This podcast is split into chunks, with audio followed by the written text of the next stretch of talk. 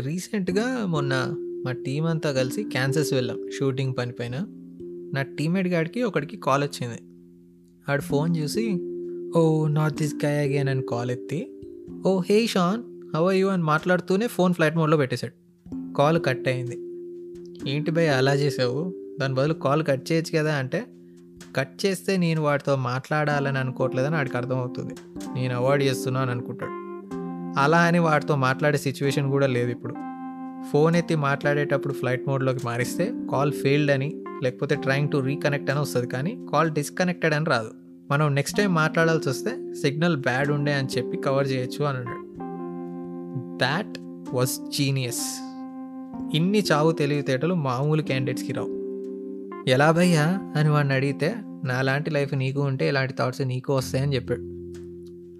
టీజరే ఈ రేంజ్లో ఉన్నాక వదలం కదా? ఆడి కథ మొత్తం లాగే. నాకు ఒక గంటన్నర చెప్పాడు. వీలైనంత చిన్నగా చేసి చెప్తా. ఏంటంటే he's from Congo.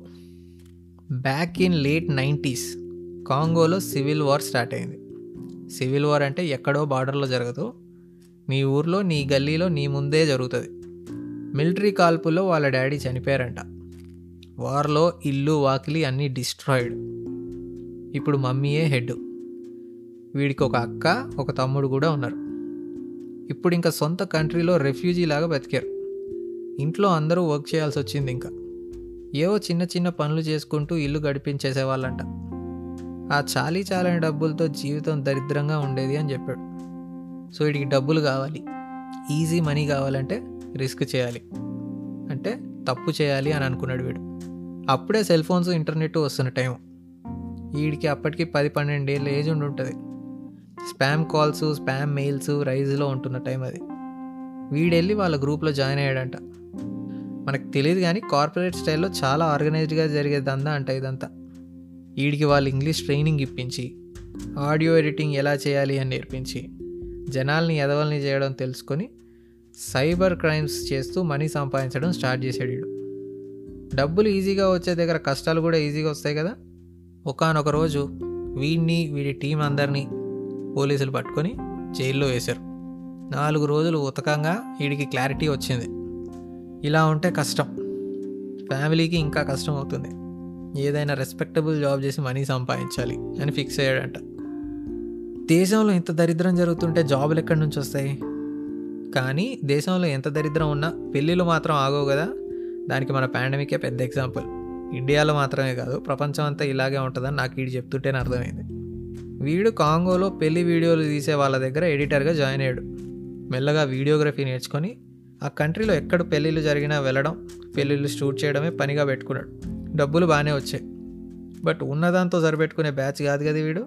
యూఎస్లో వర్క్ చేసే డాలర్స్ తక్కువ వచ్చినా కాంగో కరెన్సీకి అది చాలా ఎక్కువ అని ఉన్న సేవింగ్స్ అండ్ ఫేక్ డాక్యుమెంట్స్ పెట్టి యూఎస్లో ఒక యూనివర్సిటీలో డిప్లొమా ఇన్ ఫిలిం మేకింగ్కి జాయిన్ అయ్యాడు. వీసా ఇష్యూస్ ఫర్దర్గా ఉండొద్దని చెప్పేసి యూఎస్లో ఉండే చాలామంది ఆఫ్రికన్స్ లాగా వీడు కూడా అసైలం వీసా తెచ్చుకున్నాడు. వీడికున్న స్పామ్ కాల్స్ ఎక్స్పీరియన్స్ వల్ల వచ్చిన టాలెంట్ ఏంటంటే ఎవరినైనా ఈజీగా నమ్మించగలుగుతాడు అండ్ ఈజీగా కలిసిపోతాడు. వాడికున్న కమ్యూనికేషన్ స్కిల్స్ అలాంటివి. వాటిని యూజ్ చేసుకొని ఆ ఊర్లో ఒకళ్ళ దగ్గర వీడియోగ్రాఫర్గా జాయిన్ అయ్యాడు. వీడు ఏ రేంజ్లో పనిచేసాడంటే వీడి కాలేజ్ ఫీజు ఈడే కట్టుకునేంత డబ్బులు వచ్చేదాకా పనిచేసేవాడు. ఇలా చేస్తూ గ్రాడ్యుయేట్ కూడా అయ్యాడు. లాస్ ఏంజల్స్లో ఒక ప్రొడక్షన్ స్టూడియోలో వీడియోగ్రాఫర్ అండ్ ఎడిటర్గా జాబ్ తెచ్చుకున్నాడు. డబ్బులు వస్తున్నాయి కానీ ట్యాక్స్కే జీతం అంతా పోతుంది అని గమనించాడు. అసలు యూఎస్ఏలో ట్యాక్స్లు ఎలా వర్క్ అవుతాయని రీసెర్చ్ చేసి వీడు తెలుసుకుంది ఏంటంటే ఇక్కడ స్టార్టప్ కంపెనీస్ పెట్టే ఆంటర్ప్రినర్స్కి ట్యాక్స్ ఎగ్జంప్షన్స్ ఎక్కువ అని తెలుసుకున్నాడు.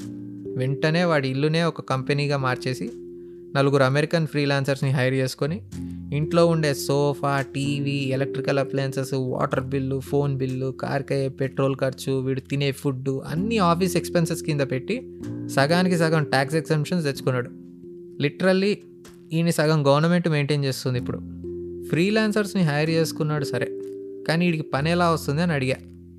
వాళ్ళకి ఇవ్వడానికైనా వీడు డబ్బులు చేసుకోవడానికైనా పని ఇచ్చేవాడు ఉండాలి కదా అని అంటే వీడు well I know a guy who knows a guy it's very important to have contacts bro and I can get work as much as I want అని అన్నాడు. ఒక పక్క వీడి సొంత కంపెనీ ఇంకో పక్క జాబు. అంతా బాగుంది. కానీ అప్పుడే వీడు ఏ భయం భక్తి లేకుండా వీడు పనిచేసే కంపెనీ వాళ్ళు ఎక్కువ అవర్స్ వర్క్ చేయించుకుంటున్నారని జాబ్ మానేసి మా కంపెనీలో జాయిన్ అయ్యాక ఆ పాత కంపెనీని సూ చేశాడు. లాయర్ ఖర్చులు పోగా వీడి చేతికి ఫిఫ్టీ థౌజండ్ డాలర్స్ వచ్చాయంట. నేను అన్న కాంటాక్ట్స్ పెట్టుకోవాలి అని అన్నో మరి ఇలా కంపెనీని సూ చేస్తే నీ కాంటాక్ట్స్ ఎఫెక్ట్ కావా? అంటే well you need to know it's important to build the bridges but when the time comes you need to burn some bridges bro అని అన్నాడు దొర. నీతి నిజాయితీ లాంటివి ఏమీ లేని కంత్రిగాడీడు. ఇలాంటివి ఎన్నో చేశాడు. పెళ్ళాం పిల్లలు ఉంటే ట్యాక్స్ తగ్గుతుంది అని కాంగోలో లేని ఫ్యామిలీని సృష్టించి వీడికి ఒక పాప ఉందని ఫేక్ సర్టిఫికేట్ చూపించి డబ్బులు సేవ్ చేశాడు. వీడు మళ్ళీ డబ్బులు సేవ్ చేస్తూ ఉంటే రిచ్ గారు డబ్బులు ఇన్వెస్ట్ చేస్తే రిచ్ అవుతారని తెలిసి స్టాక్స్ అండ్ క్రిప్టో కరెన్సీలో దారుణంగా ఇన్వెస్ట్ చేశాడు. ఈజ్ ఎ బిగ్ ప్లేయర్ ఒకనొక టైంలో వాడి దగ్గర three hundred and seventy thousand dollar worth bitcoins ఉండే అని ఫోన్ తీసి చూపించాడు. అంటే దగ్గర దగ్గర two and half crore rupees sir అలాగే మొన్న నెట్ఫ్లిక్స్లో వాట్ లైస్ బిలో అనే మూవీకి title sequence and VFX supervision కూడా చేశాడు ఇప్పుడు కొన్ని హాలీవుడ్ మూవీస్కి ఎగ్జిక్యూటివ్ ప్రొడ్యూసర్గా కూడా చేస్తున్నాడు ఏంటి అన్ని డబ్బులు ఉన్నాయారా నీ దగ్గర అంటే all you need is thirty thousand dollars bro అని అటు సైడ్ బిజినెస్ ఎక్స్ప్లెయిన్ చేశాడు. ఎప్పుడు చూడు పని డబ్బులు ఇంతేనా డోంట్ యూ ఫీల్ ఎలోన్ అంటే well I'm not here to play brother I'm here to make money I have a family I want us to die as rich people అని చెప్పాడు. ఎంతసేపు నేనే అడుగుతున్నా కదా అని చెప్పేసి what about you I heard you have some relationship crisis అన్నట్టు అని అడిగాడు. నేనేమో yeah bro I fucked it up అంటే వాట్ యూ నీడ్ నా లవ్ ఆర్ సెక్స్ అని అడిగాడు. ఇంత డైరెక్ట్గా అడిగాడు ఎట్టిడా అన్నట్టు అనుకున్నా కానీ but well I don't know what I want right నా అన్నట్టు అని అన్నా.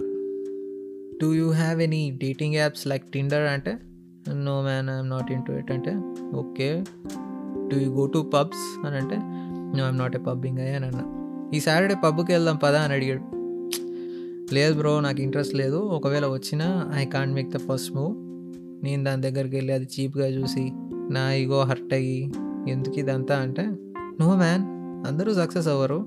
Get comfortable with being rejected.